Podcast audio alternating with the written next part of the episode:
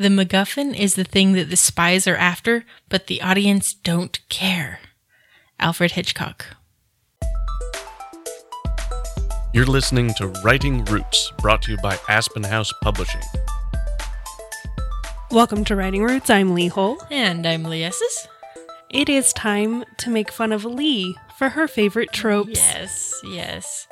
The action, suspense, thriller novels, the trope that is most common throughout my genre is probably the MacGuffin.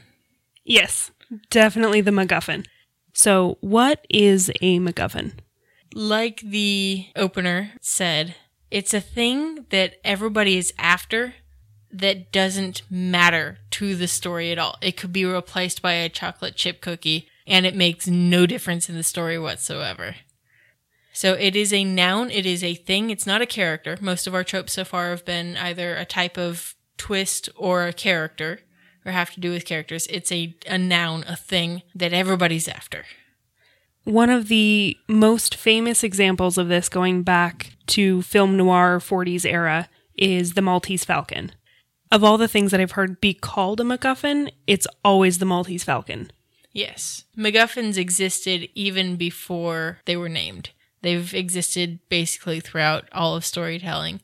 But Hitchcock is the one who named them. So if you're looking up MacGuffins from before Hitchcock's time, it won't be called that. I don't know what it will be called, but not that. It may be applied post Hitchcock era to pre Hitchcock era stuff, but it wasn't called that until him.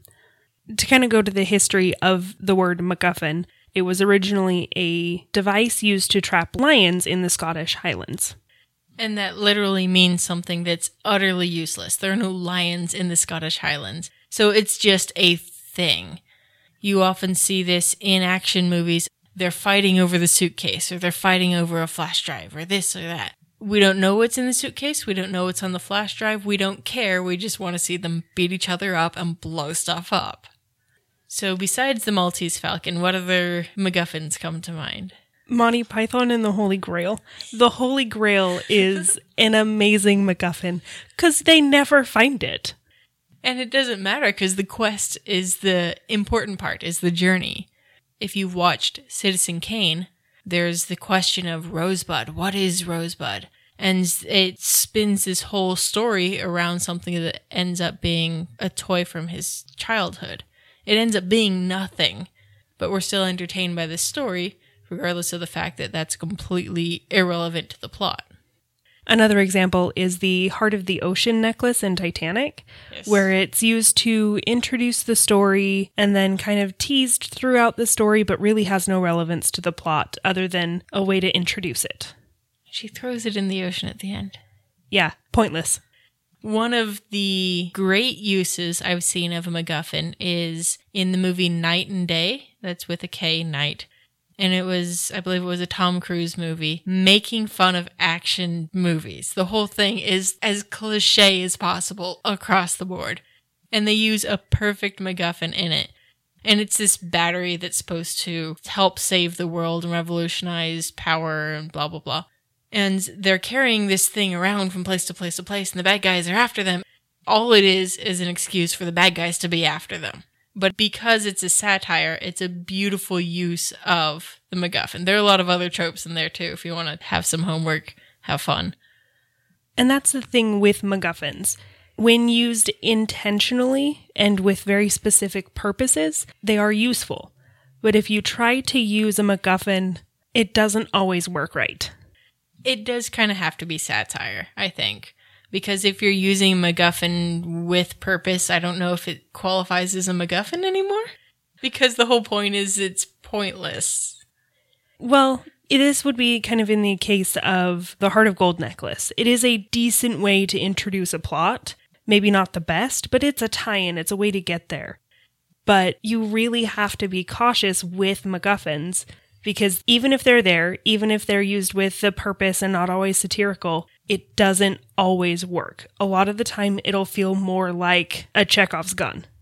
most of our goal for the tropes series is to make you as storytellers aware of these tropes.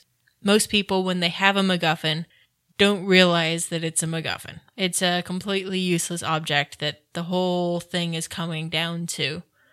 If you're aware of it and you choose to use it anyway, great. Our mission is accomplished. You do you. You tell your story how you want to tell it. But if you aren't aware that there is a MacGuffin in this story, then it can get really annoying for your audience members. And that's what I mean by using it with purpose. You have to know that it exists in order to use it. So sometimes the MacGuffin is not a noun, it's not a, an actual object. It can be other things that the characters are going through that just feel like they're thrown in there because the writers needed to do something and less about the actual story. So, one of the subtropes is going to see the elephant, which is literally going on a trip, and we don't have a reason for the trip. They're just kind of going, and we don't understand the purpose of the story. Another common thing is that it's just an explanation for something because magic. And that's a little bit annoying to the reader, especially coming from a fantasy writer and reader. I like my magic to make sense and have a purpose. I don't want it to be a, well, it's that way because magic. Joss Whedon, who is known for a lot of his sci fi and little on the edge between reality and fiction, explained a MacGuffin as a shortcut in lieu of a scientific explanation. Because we now have a flux capacitor, therefore we can travel through time, jazz hands, deal with it. So, how do I tell if I have a MacGuffin in my story? You have to consider your audience at this point. What is it that your characters care about, but as a reader, you wouldn't care about? If it meets that criteria that you don't care, but your characters do, it's a MacGuffin. Another thing to keep an eye out for does it change the characters in some way? Are they going on this road trip because at the end of the road trip, one of the characters is having a kid? Is there something that's affecting and changing the personality of the characters? Something that's driving and motivating them beyond go? Wanderlust is not a good explanation if it has a purpose in changing and influencing the characters, it's not a MacGuffin. But if it is only used to trigger the plot and get them started, but not really do anything at the end of the story, it's a MacGuffin. And most obvious is if I change out whatever the object that this combat is surrounding, if I change it out with a chocolate chip cookie, does the plot still make sense? If so, then it's probably a MacGuffin. And make it a chocolate chip cookie because I'd be very fascinated to read that story. Yes, if a chocolate chip cookie could change the fate of the world, then I think we're set. Yes. I'll read that one. But it's still a MacGuffin. So, how do I fix it? Very carefully. the easiest way to fix a MacGuffin is to make it relevant, make it matter give it an importance to the plot and the story beyond starting it or just being there for a reason. And then that will matter to the audience. We will be talking next month about the hero's journey and how there's an internal and an external part to the story. If there is no internal connection to this object that the combat's surrounding, it's a MacGuffin. And if you give it a sentimental value of some kind, this battery, my dad died to design it. Okay, now we've got an emotional investment to the thing. Another way to do it is make it absolutely irreplaceable. That nothing can take its place and still have the same effect. Literally, what that's doing is taking it out of the definition of a MacGuffin. If it's replaceable, then it's a MacGuffin. If it's irreplaceable, then it becomes plot relevant. And MacGuffins aren't just for books and for stories. There are MacGuffins all over the place in video games. Yes.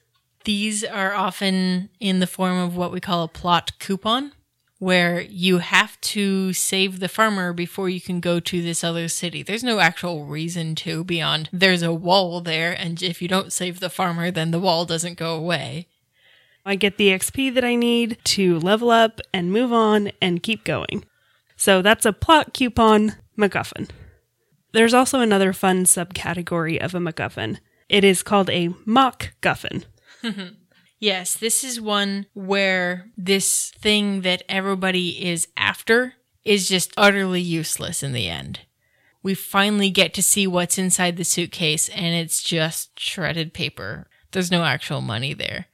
It's a kind of a plot twist. So after we've blown up three Sears towers and destroyed seven helicopters and 14 windmills and blah, blah, blah, blah, blah, we finally have our hands on the USB drive. Plug it in. It's a Trojan virus that just wipes out the computer and that's it. This is a fun one that happens a lot in real life, actually. it reminds me of a news story once. A police department was called about a suspicious package that had been received after a bomb threat. They go, they call out the cavalry, they have their little bomb squad robot, and they have everybody like SWAT set up, and they have their perimeter, and a ton of resources spent on this. They finally get to the box, they detonate it, and it was a box of KFC coupons. that's the kind of thing that's a mock guffin because it's absolutely irrelevant, like even more irrelevant than an actual MacGuffin. So, to kind of wrap up our MacGuffin discussion, not always bad, but you have to know what it is.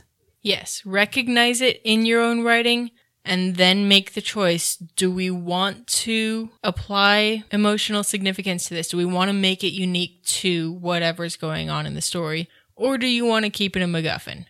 I think with action novels, you kind of have permission to have a little bit of thin plot because the combat's cool. But one of the worst things that you can have is an accidental MacGuffin. Yes, so recognize it, but Write selfishly. If you have a question or comment for our hosts or a topic you'd like us to cover, send us an email at writingroots at aspenhousepublishing.com or find us on Facebook by searching for Aspen House Publishing.